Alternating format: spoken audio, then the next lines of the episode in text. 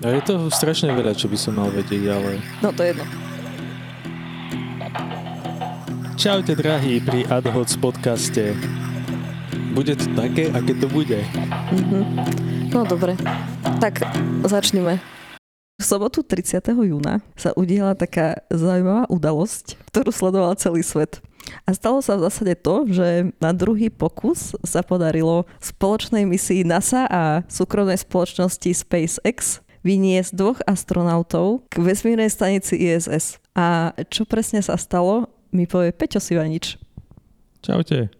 Peťo mi to povie preto, lebo je príležitostný fanúšik kozmonautiky taký, taký okrajový sledovateľ. Peťo robí na Vysokohorskom observatóriu na skalnatom plese. Je to tak? Tak dúfam, že Peťo vie viac o misii Crew Dragon Demo 2 ako ja a že nám o tom niečo dnes povie. Peťo, prosím ťa, na ISS sa lieta bežne a pomerne dlho, lebo ISS je... No už 20 rokov. Áno, je stará stanica. Tuším, že od 98. No ja neviem. Tuším, že v 98. alebo 2000 som letel prvý modul. Prečo okolo toho sobotnejšieho štartu bolo také halo? Hlavne preto, že letelo sa z USA po 9 rokoch, letelo sa súkromnou spoločnosťou a vlastne NASA bol iba zákazník, nejako hlavná postava celej tej misie, alebo ako to povedať. Prečo NASA zverila štart do rúk súkromnej spoločnosti a nevybudovala si raketu sama? Hmm, historicky to tak bolo, že, si, e, že NASA si stávala rakety v podstate sama, aj keď stále tam mala nejaké súkromné spoločnosti, ktoré mali e, subdodávky.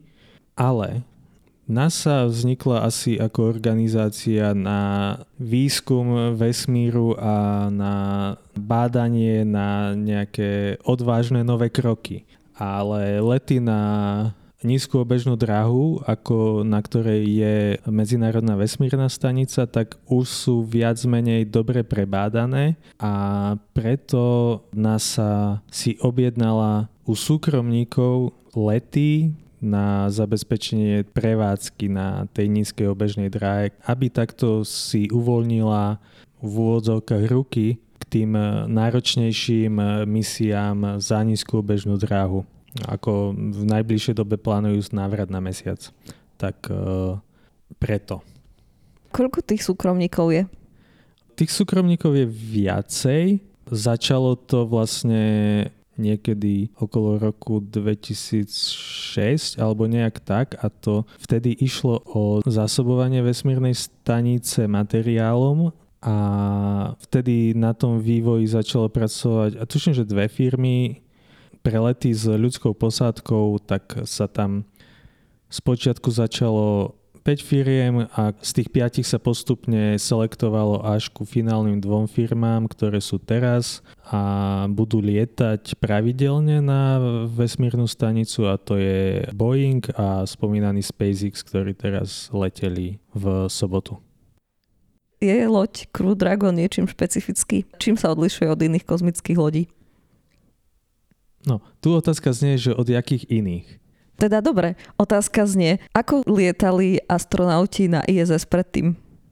Predtým lietali a vlastne stále lietajú hlavne s Rusmi, s ruskými Sojuzmi. Sojuz je nosná raketa a zároveň Sojuz sa volá aj tá uh, loď, ktorou chodia. A Američania využívali raketoplány, ktoré vznikli ešte v 70. rokoch a nimi už v podstate len dokončili tú vesmírnu stanicu a potom nimi prečo, prestali lietať. Prečo sa prestalo s vývojom raketoplánov? No, oni boli vyvinuté, postavené potom, ako končil program Apollo, tie lety na mesiac a ich cieľom bolo mať lacný a rýchly dopravný prostriedok na obežnú dráhu, čo v konečnom dôsledku po haváriách sa ukázalo, že to nefunguje Takže eh, z, z týchto príčin, že boli nie až tak bezpečné, neboli lacné, jak sa predpokladalo a už boli vlastne zastaralé v roku 2000, to už bol 30-ročný stroj, tak e, z týchto príčin sa s nimi prestalo lietať a potom nastalo také obdobie, kedy Američania nemali vlastný dopravný prostriedok až do soboty. Dobre, a čím sa teda líši Crew Dragon od povedzme raketoplánov alebo iných kozmických lodí? No, asi by sme si mali povedať, že jaké sú.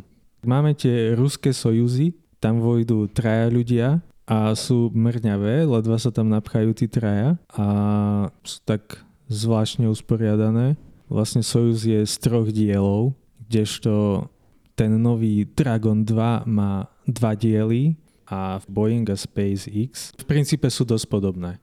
Obe dve majú takú tú kúžeľovitú kabínu, v ktorej sú astronauti, ale čo ich už rozdeľuje je tá časť za tým, kde Dragon od SpaceX má dutý valec, do ktorého sa dá dávať náklad. Boeing tam nemá dutý valec, on tam má prístrojovú sekciu, kde je pár motorov a všetky tie zariadenia na výrobu elektriny a všetky ostatné veci okolo toho. To Dragon si nesie v rámci kúžeľovitej časti s astronautami, ale v princípe sú sú akože dosť podobné. Misia mala pôvodne štartovať v stredu, ale štart sa odložil kvôli zlému počasiu. Povedz mi, prečo je zlé počasie pre LED rakety problém? Je konštruovaná na takú záťaž a zlé počasie tú záťaž len zvyšuje. Napríklad, ak je silný vietor vo výškach, čo sa nedá porovnať so silným vetrom na Zemi, tam je to úplne niečo iné, tak e, môže vychýliť raketu z kurzu a tým pádom ona už nemusí mať dostatok paliva, aby dokázala udržať svoj smer alebo vôbec dostatočnú man, schopnosť manevrovať, že by letela požadovaným smerom. Podobne to môže byť, no nie podobne, ale inak, keď sú búrky, zásah bleskom môže vyradiť nejaké systémy a elektrické a tým pádom môže takisto uh, zamedziť úspešnému dokončeniu letu. A ja som niekde počula, že sa sledovalo aj počasie v súvislosti s prípadnými problémami pri lete. A Aha. teda, že sa sledovalo počasie pre prípad, že by sa museli astronauti katapultovať, alebo neviem, ako to mám povedať. Hej, hej, Ty nám povedz o tom viac. Vla, vlastne uh, tie, tie, tie vesmírne lode s ľuďmi sú navrhnuté tak, že uh, v prípade nejakého problému, tak je tam záchranný systém, ktorý oddelí tú kabínu s ľuďmi a ju odnesie ďalej preč od vybuchujúcej rakety alebo voľačo také. A v prípade, že sa toto stane cestou niekde na obežnú dráhu, vlastne to sa môže stať hoci kde uh, cestou na obežnú dráhu. A v takomto prípade tá kabína padne niekde na zem. V tomto prípade sa letí ponad Atlantický oceán, ponad uh, Európu a ďalej.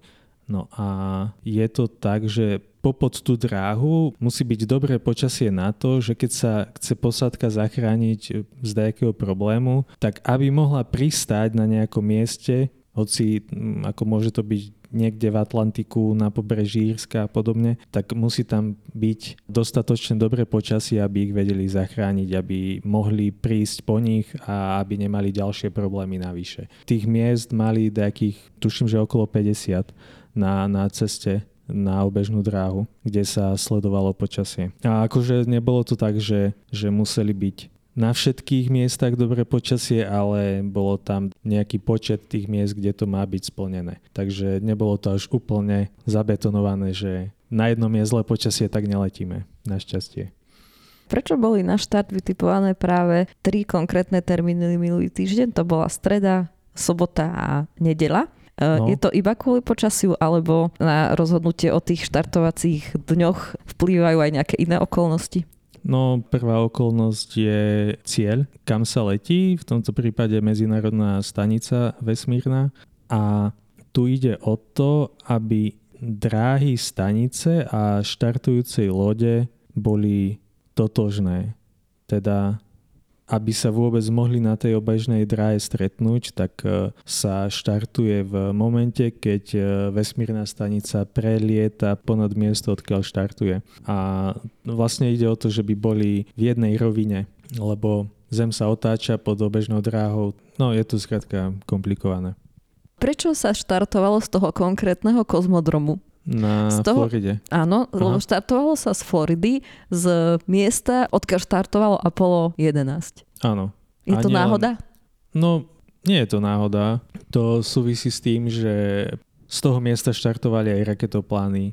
Predtým z toho miesta štartovali Apollo na mesiac a sú to vlastne na Floride najväčšie rampy, štartovacie miesta. A vlastne túto konkrétnu si na nejakú dobu, možno na neurčito, to už neviem presne, prenajala SpaceX, práve preto, že majú jednak silný nosič, na ktorý potrebujú veľkú, veľkú rampu Falcon Heavy, tak kvôli tomu, a zároveň pre lety s posádkou tak isto, lebo je, existuje tam tá obslužná väža, po ktorej môžu nastupovať e, astronauti do lode. Takže to sú vlastne tieto faktory. Zbytočne by stavali novú rampu, keď je už na kozmodrome jedna postavená, len ju treba upraviť na svoje účely. No, nie je to náhoda, je to skrátka čistý pragmatizmus. Aké sú rizika pri takomto lete? Je najrizikovejší štart, alebo let samotný, alebo dokovanie k vesmírnej stanici? Tomto prípade riziko je ešte vlastne pred štartom asi, keď eh, astronauti nastupujú do, do lode pred tankovaním paliva. To je také špecifikum tej nosnej rakety, že sa tankuje až po nastúpení astronautov. Takže už tam je riziko a už odvtedy sú aktivované bezpečnostné systémy, čo eh, odnesú kabínu preč, keby sa niečo stalo. Samotný štart vlastne v každý asi moment, kedy sa udeje nejaký významný dej, že sa niečo významne zmení, hej, že sa tankuje palivo, že sa zapnú motory a, a čaká sa, že kým sa odlepí raketa od, od zeme, kým ju to pustí, to zariadenie, že môže letieť, to trvá pár sekúnd.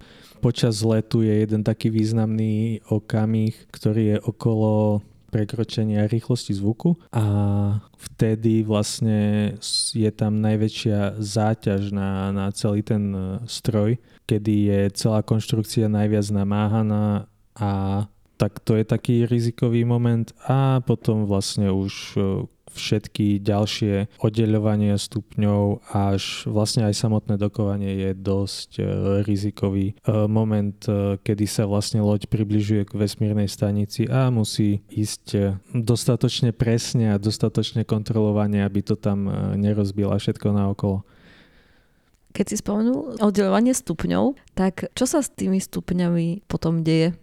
U maximálnej väčšine nosných rakiet je to tak, že všetky padnú na zem a sa rozbijú alebo utopia, ale z, pri raketách Falcon 9 ten prvý stupeň, ktorý vykonáva tú najťažšiu prácu a je vlastne aj najdrahší, tak sa vráti späť na zem a potom ho môžu znovu použiť. On tam vykonáva také e, zaujímavé manévre, kedy sa otočí proti smeru letu, zabrzdí, preletí cez atmosféru so zapnutým motorom a až pristane buď na mori na takej špeciálnej plávajúcej plošine, alebo sa vráti späť na miesto štartu. Takže tento vo väčšine prípadov už pristane celý a vedie ho znovu použiť ten ďalší, ktorý má za úlohu dostať e, posádku na finálnu dráhu, tak tam ten skrátka zhorí neskôr v atmosfére a rozpadne sa. A vesmírna loď po návrate ne, nemala by zhorieť v atmosfére a veríme, že ani nezhorí. Ale je konštruovaná na znovu použiteľnosť, ale v tomto prípade si to NASA neželá, takže na každý let pôjde nová. A potom sa táto použitá použije ako nákladná loď. Astronauti po 19 alebo koľkých hodinách úspešne pristali, alebo teda sa nalodili na tú vesmírnu stanicu Mhm. mm-hmm. ISS. Čo tam budú robiť? Koľko tam tých astronautov je? A kedy sa vrátia naspäť? Jasné, tak e, teraz leteli dvaja hore a pripojili sa k posádke, ktorá už tam bola trojčlená. Čiže aktuálne je tam 5 ľudí. Neviem, či sú nejaké plány na štart ďalších. To asi nie. No. E, Budú tam títo dvaja 1 až 3 alebo 4 mesiace. Tam je viacero faktorov asi, ktoré to ovplyvňujú a to mm, samotný technický stav novej lode. Tam sa testuje aj výdrž e, solárnych článkov, e, respektíve nejakých dielov, a aj ďalšie záležitosti týkajúce sa prípravy už ostrej pilotovanej misie, respektíve už ostrého pilotovaného letu GSS, ktorý by mal prísť dakedy koncom augusta. A čo robia hore? No, to neviem momentálne povedať, lebo tá posádka bola asi primárne e, trénovaná na ten test, ale majú asi také štandardné úlohy starať sa o experimenty, ktoré bežia na, na stanici, o, o nejakú takú údržbu a momentálne, čo som videl, tak prekladajú materiál z uh, lode Dragon do, na stanicu a naopak. Niekde som čítala, že životnosť ISS sa blíži ku koncu. No, ona je tak administratívne predlžovaná stále čo bude, keď ISS doslúži? Či sú nejaké plány vybudovať novú vesmírnu stanicu, alebo... Uh-huh.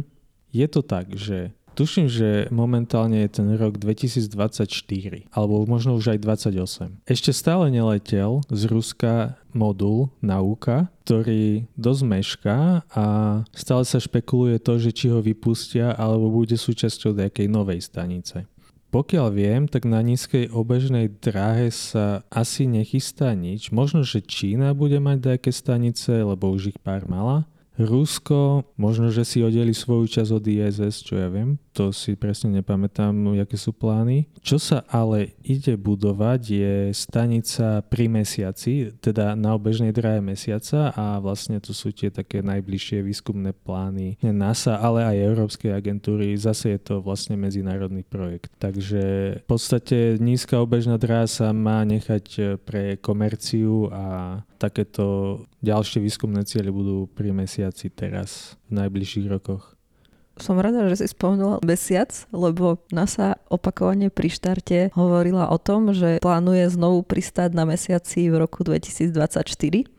Tak mm, povedz áno. mi, prečo je to dobré sa vrátiť na mesiac?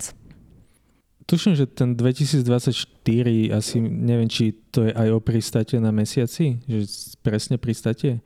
Lebo to, to, to si nepamätám. Že no, či to ale nebudú tie prvé. administrátor NASA povedal, že majú takýto odvážny plán, Aha. ale môžu s ním meškať, ako meškali Samozrejme. s touto misiou. Hej, teraz ten konečný cieľ v najbližších rokoch a v najbližších možno 10 ročiach má byť Mars. A ten mesiac by mal slúžiť ako také cvičisko pre lety na Mars kedy sa dajú nacvičovať, e, trénovať e, postupy a posádky pre tie lety, ktoré už budú trvať naozaj dlho. A nebude také jednoduché sa vrátiť späť na Zem v prípade nejakých problémov. Hej. Takže ten mesiac je jak také medzipristátie, ale na ceste na Mars, ale nie v tom zmysle, že najprv priletia na mesiac a od mesiaca budú štartovať na Mars, ale v tom zmysle, že najprv priletia na mesiac sa učiť a potom zo Zeme budú letieť na Mars. Ale predsa ten mesiac už nie je tak blízko ako nízka obežná dráha, že za doslova pár minút až hodín sa z nej človek dokáže vrátiť späť na Zem. Už sú to minimálne dni a tým pádom preto e, sa to berie ako vhodná platforma na takýto tréning. Elon Musk zo SpaceX je známy svojou víziou osídlenia mm-hmm. Marsu. Ty si čo myslíš? V dohľadnej dobe dokážeme osídliť Mars, respektíve či sa my dva toho dožijeme? Možno. Vízie sú také. NASA chce tam doletieť v polke 30. rokov. 2035 plus minus 2 roky. Elon Musk chce tam byť v polke 20. rokov. Jeho odvážne datumy sú 2024, čo NASA má pristatie na mesiaci. Hej. Takže ak tieto odvážne plány vydržia, tak e, máme šancu sa toho dožiť. Čo si ja myslím je to, že sa toho dožijeme, ale asi nie tak skoro. Určite nie tak skoro, Aký jak rok by si typol? Asi koniec tých 30 Čiže skôr k tej NASA predpovedi. Ale nebude to NASA. A na čo je dobré ísť na Mars? Netuším. Ako, kto by tam chcel ísť? Zahynúť, zomrieť, žiadna atmosféra, žiadna magnetosféra, nič. Mars ťa vlastne chce zabiť. Hej, vlastne jak celý vesmír. No neviem, to je asi, mm, u mnohých ľudí je to taká čisto dobývacká túžba, asi jak keď e, Krištof Kolumbus išiel hľadať Ameriku, ale vlastne on mal objednávku, že? Možno aj tu je nejaká tajná objednávka.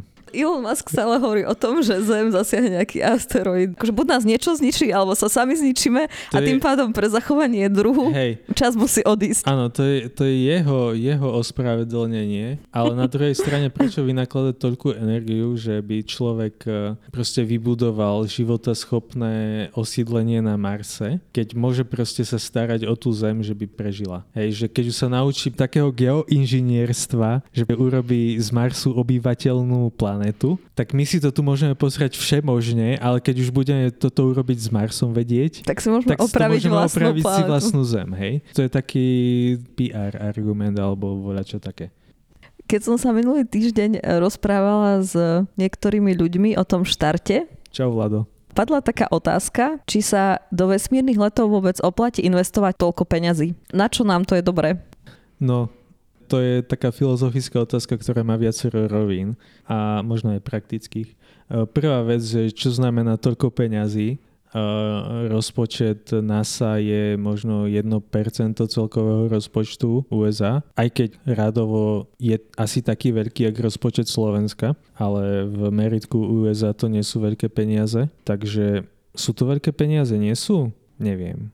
Asi nie, si myslím. A tuším, že to 1% je celkový rozpočet, ktorý ide na vedu a výskum ako taký a z toho je ešte ďalšia podmnožina NASA. Takže to sú z tohto pohľadu pre nich smiešne peniaze. Dá sa hovoriť o tom, že z toho vzniknú nejaké technológie, ktoré potom budeme využívať na Zemi. Suchý zips. Suchý zips, hej, a, a podobne.